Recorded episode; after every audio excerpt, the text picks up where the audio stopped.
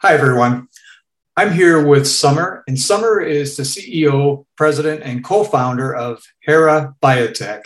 And Somer and her team are doing some incredible things. I'm very excited to speak with you today, Summer. And you're doing some incredible advances in tissue analysis, sample collection, diagnosis, when it comes to endometriosis. And that's about as much as I'm going to delve into medical terms and kind of what you're doing. I'm going to let you give everyone watching this, you know, more detail on that. I hope I said that somewhat properly.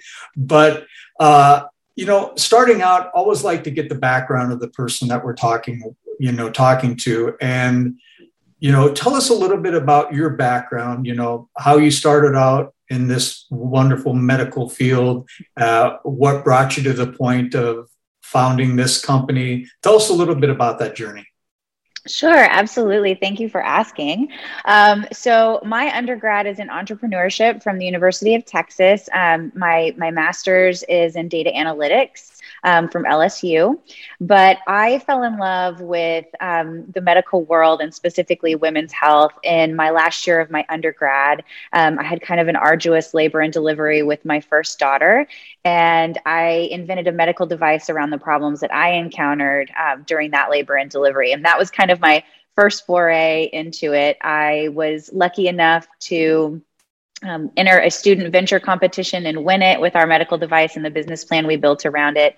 And I was picked up by a venture capital fund here in San Antonio, Texas, following that. And I spent seven years working with them, conducting due diligence on technologies coming in, um, looking for funding, uh, acclimating CEOs to what's required once you take on external funding. And then I served in two of their uh, fund companies. They were sister companies in the drug development world. Um, we exited both of those companies. The fund was fully vested. So I took a little break and decided I really wanted to get back into women's health. And that's what led me to um, find the technology that we've licensed from UT Health um, and, and found Hera Biotech. Wonderful. And so you have an understanding from both sides of the fence as far as from the venture capital side, the investor side, and also from the entrepreneur startup side. So you kind of had that bug that you just wanted to get out there and, start that. But what, what was the actual pain point when you saw this technology and you know wanted to license it and start your own company to market and bring this pro this uh, you know technology to the market what was what was that one what was that made you latch onto this as far as the women's health was there something personal or something maybe that you knew somebody that had this challenge with their life that made oh this is something i really want to latch onto Sure. So initially, I started looking at all of the main institutions that one would think to go to uh, when looking for technology. And what I found was that most of the innovation in women's health was happening in the therapeutic space. Um, yet, when you really started to dig into the chemistry and the background of the technology, what it was was a symptom control mechanism. It really wasn't treating the disease, which kind of triggered that light bulb of, oh, we don't really understand these diseases, which is why we can't really treat them. So I then decided I wanted to go find a diagnostic. I had a colleague call me, say, I heard a rumor you were looking for a technology. Um, I have it. And I said, Well, I really want a diagnostic. And he said, Okay, I've got it. So I came in and looked at it. And as it turns out, um, my cousin has endometriosis. Um, I really feel strongly that I have undiagnosed endometriosis. Um, I've, I've, had all the classic symptoms and a lot of the, the difficulties that women with endometriosis have. Um, and so when I saw it and I started to dig into the market and understand that women in the US go eight years and 10 plus doctor visits before they get a diagnosis, I thought, well, if that's not a huge problem, I don't know what is. So I decided to to take it forward. I thought it was a, a really great technology and a really big problem. Fantastic. That, that's that's good to it's i'm glad you shared that because it's always nice to know then what drives somebody to say this is it and uh, so give us a quick what i'm going to call an elevator pitch kind of going through all the key points of what you're doing you know problem solution market uh, you know, all the way up through, you know, the money aspect. Uh, just a quick, you know, within two minutes, let's say, uh, quick elevator pitch, and then we're going to dive into more of the details in regards to that. Sure, absolutely. So, for example, worldwide, there's about 200 million women who are believed to have endometriosis. Currently, the only method for definitive diagnosis is a surgical procedure performed under general anesthesia. Patients are often referred out to a surgeon who mm-hmm. attempts to locate the lesions and then biopsy them to ensure that they're the same tissue that should be growing inside the uterus, which is what endometriosis is. It's tissue that should be lining the uterus grows outside of the uterus in the form of lesions. So it's quite literally a where's Waldo approach to diagnosis. You have to go find the problem sample it and make sure that you sampled something that is actually the problem. So this procedure fails to confirm diagnosis about 50% of the time. Now, our team believes that's the main driver behind the eight years and 10 plus doctor visits that most women endure prior to receiving that diagnosis. So with Hera's technology, what we've discovered is a gene set in that tissue that lines the uterus that when misregulated predisposes that tissue to the invasive behavior that you see, which causes the lesions. So, with us on the market, a woman would be able to come in for an office visit where her doctor could collect a tissue sample from inside the uterus. It's very similar to placing an IUD. And it also provides the doctor the opportunity to receive reimbursement on the collection and the office visit. That sample is then shipped to our lab. We run our analysis to look at the expression levels of our, our patent protected biomarkers we share diagnosis and stage with the physician, and together, physician and patient can begin clinically informed, stage appropriate management of this endo. Now, that's about a $9 billion market worldwide. The largest portion of that is in OB-GYN practices and the remainder in fertility solutions. Something that's really unique about Hera is because we're a laboratory developed test, we have an opportunity to get reimbursement and commercialize prior to FDA approval. We do intend to seek that FDA approval. We'll use the clinical trials needed for our laboratory developed test to inform that strategy, but that allows us to get into revenue much earlier than a traditional diagnostic or medical device company. Um, for example, in year five, we anticipate running about 32,000 tests. That's only half the number of new prescriptions written for the leading endometriosis drug, and it gets us to about 45 million in revenue.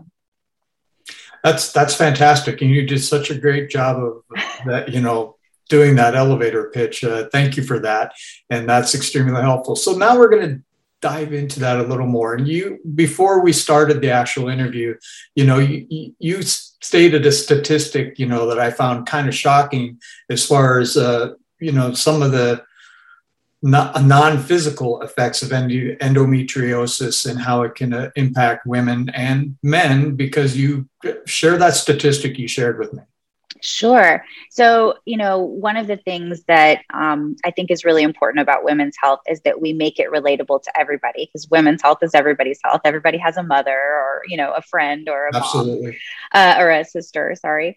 Um, so, one of some of the shocking statistics around endometriosis, um, one that I found personally really just disturbing is that you know everybody's relatively familiar with the statistics around divorce in marriages.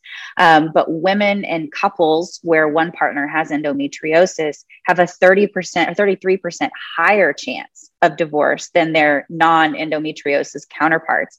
And this is in part because endometriosis causes this chronic pain and it's very difficult and strenuous. Further, about 50% of women who have endometriosis suffer with infertility. We all know the statistics around the, the stress that infertility can put on a couple. So, these are just some of the ways that it has an effect on the men in these women's lives as well. Sure. And, you know, and definitely a problem. I, I don't think there's any question that there's a problem. And, you know, the investors and people that are watching this, they will have they have the they'll have the deck right there as well on your profile on the platform. But you know within the deck i believe it's slide three if i remember correctly you know there's an image of what it is like to get those tissue samples in today's current technology and field. And it's kind of disturbing just for me even to look at it. Uh, so if you're offering you know the much less invasive means of getting that. So, talk a little bit just more about that solution and how that works. Then.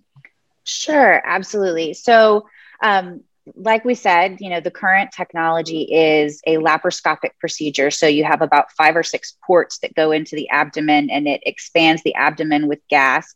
And, and quite literally, the surgeon's task is to go find tissue growing somewhere in the abdominal cavity, specifically the peritoneal cavity for anybody who has medical experience, um, that looks like it doesn't belong there which is just a huge territory to try to have to do that.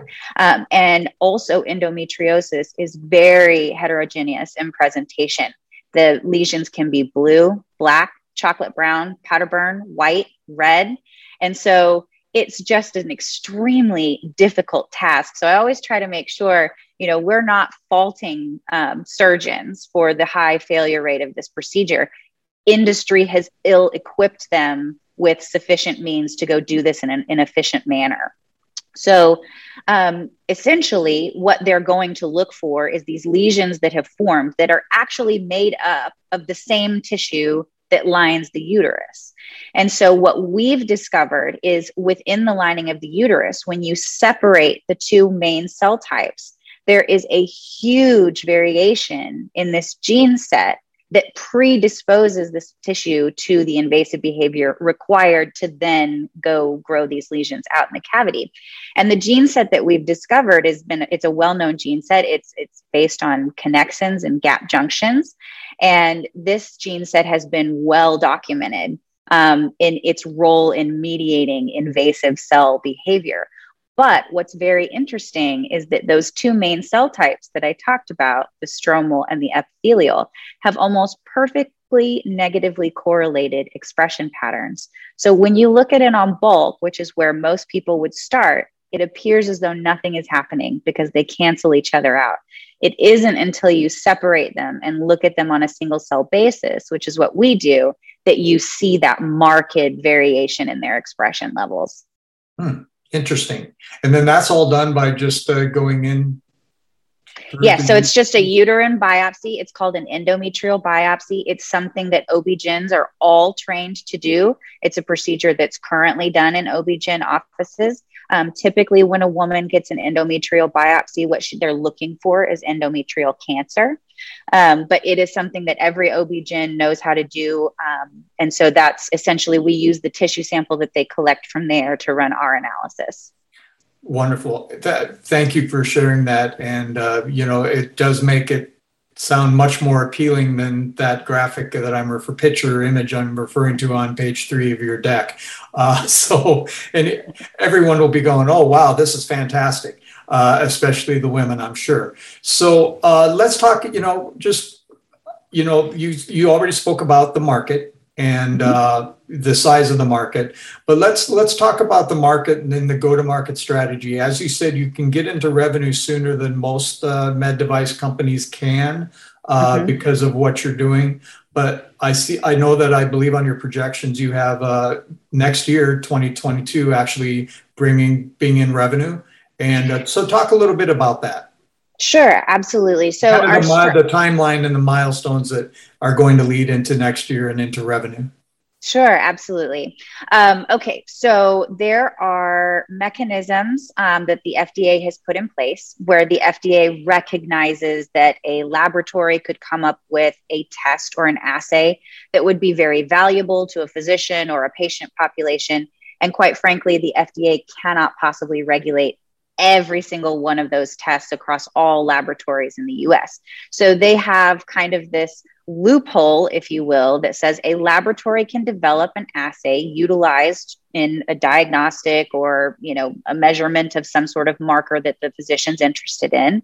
Um, the caveat is you can only work out of a single central laboratory. So you can sell the test or collect tissue samples from anywhere, but you can only operate the test out of a single central laboratory. Okay. So it's a kind of a loophole, and I don't know if your your group is familiar with. There's a company out of Austin called Everlywell that's created a lot of buzz because they've completely exploited this loophole and really disrupted laboratory testing and how it's done, been done traditionally. So we intend to do that same thing. So we will commercialize first as a laboratory developed test. That will require two relatively small clinical trials We're going to do a 60 patient, what we're calling a proof of concept trial, um, just to expand our patient population and get some statistical significance around sensitivity and specificity. Then we'll roll right into 120 patient, what we're calling a validation study, just an even larger group to maintain those sensitivity and specificity percentages. Once we've done that, we can file for a reimbursement code and start selling our test out of a single central laboratory. And we're already in discussions with um, the largest independently owned women's health lab uh, to work as our laboratory in a strategic partnership for that purpose. During that time, we can market to OB-GYNs, reproductive endocrinologists. The lab that we're talking to currently services about 600 OB-GYNs. Um, we also intend to have a small group of dedicated sales professionals. We're talking two or three max. We'll place those folks into some high value territories um, to, to generate these revenues that we are talking about. And then we'll roll into about a 250 patient trial that will support a de novo filing with the FDA. So that's the strategy there um, so that we are able to get into revenue and be generating revenue while we wait for the FDA to render their decision. We don't want to get in what I call the regulatory death spiral of waiting for the FDA sure. to do something before we can get revenue which also makes it attractive to an investor because most most investors that you know as you know that look into this space know that it's going to be a little bit longer haul because of having to go through those FDA processes and red tape and all of that. But it sounds like you have a little little like you said the loophole that's going to be able to fast track you per se through not having to deal with that as much. So that should make it fairly attractive and you know to the investors that are looking at it. So uh, let's talk about the raise. And uh, mm-hmm. on your deck, you have a very detailed uh, breakdown of where the funds are going. But talk about the you know the the raise that you're doing. I believe uh, you're doing a you're in a million dollar round right now. And correct me if I'm wrong. You've raised about seven hundred fifty thousand of that and so you're That's about correct. three quarters of the way done. But let us know what the you know what that looks like and how that's going to be broken down as far as usage of the funds. Sure, absolutely. So we're doing a million dollar raise. Um, like you said, we have it about three quarters of the way committed. We've um, been very, very, um, I think, fortunate to be able to work with some really great angel investors. Um, something that's really been important to me as a recovering venture capitalist um, is that when we take this early stage money, that we're taking what I call smart money. We want investors who can add strategic value, uh, to the company. We want investors who care about what we're doing, not someone that just writes a check and then says, "Talk to you when I, you know, get my exit." Mm-hmm. Um, so that's been really important, and I think that we have gotten that in the group that we have so far, and, and we continue to look for that as we close this round out. Um, so, anyways, we're about three quarters of the way done. We're doing that raise via a convertible note. Um, it's a pretty traditional note, two year maturity. It pays 6% interest. We're offering a 25% discount into our Series A with that note. Um, and then we also have a $15 million cap on that for our next round. Um, the use of funds primarily will be to fund the proof of concept study. Clinical studies are not cheap, um, but we have found some vendors who have been really excited about what we're doing and willing to work with us and have been very helpful in that sense. So we're able to run that clinical trial, but that's going to take about three quarters of that round. Um, the remainder of that will be spent on conducting a pre submission meeting with the FDA. We're working with a former FDA regulator who regulated medical devices and in vitro diagnostics, which is what we are. Um, we intend to seek their buy in that they'll consider breakthrough designation. If we get that buy in, we will absolutely file for breakthrough designation, um, which will significantly bolster our value going into our next round. Um, and also offers quite a few benefits to the company. And then we have an ongoing national phase patent filing around the technology, the foundational patent, which we licensed from UT. And then we have some additional pieces of IP that we'd like to file as well that open up new indication probabilities for us. Fantastic. That that's great. Uh, you really, you know, your background in venture capital definitely has you well versed in this area, which which is, you know, very appealing. I'm sure to a lot of the investors that'll be watching watching this. So one thing I didn't, you know, we didn't talk about is competition. And, uh, you know, I addressed, you know, what's out there if there is any competition in this realm. Absolutely. So there is another company in the US that um, most people would consider a competitor. I actually consider them a compliment, but I I would I would acknowledge them in this moment. Uh, the company's name is DotLab.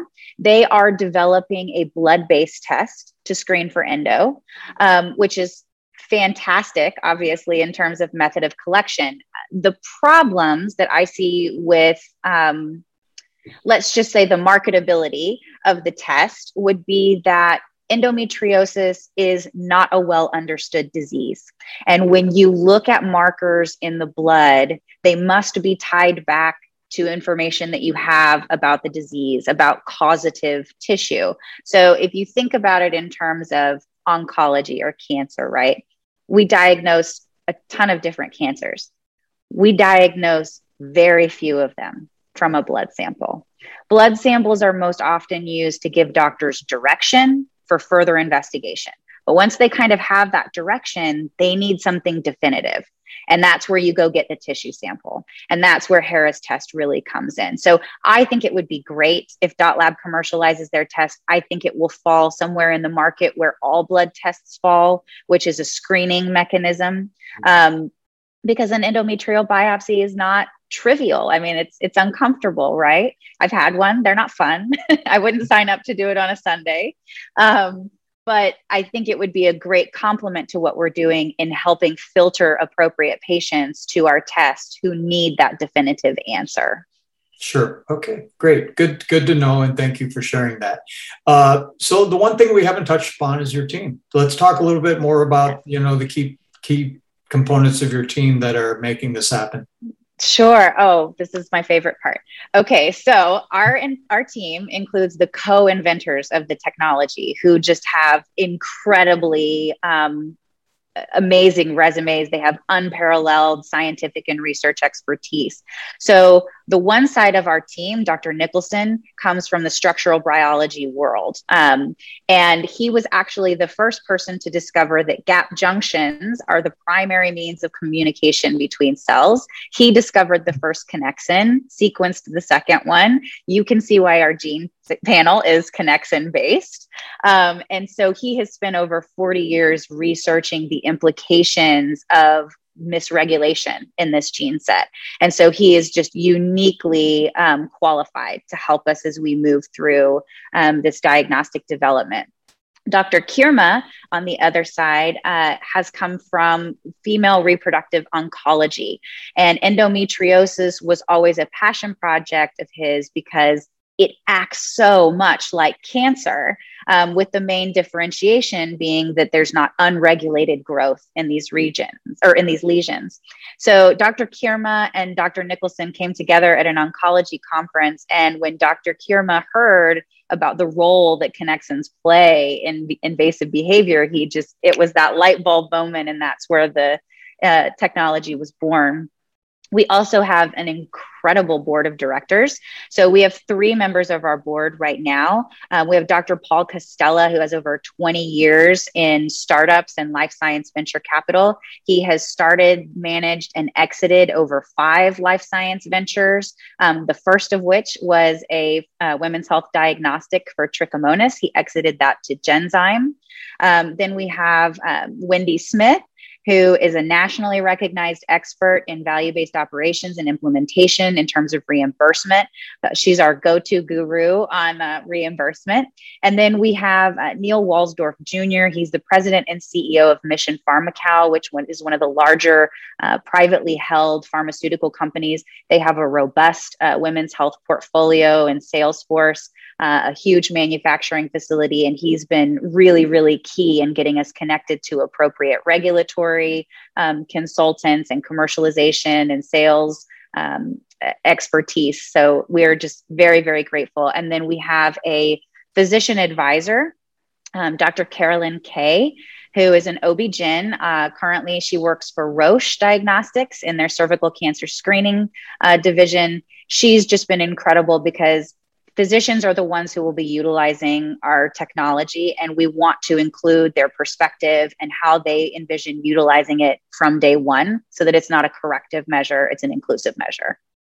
Fantastic. Yes. You, you have a dynamite team there put together. And you mentioned uh, one in specific about exits. That's one thing we didn't address. What do you foresee as the exit and timeline, potential timeline for an exit?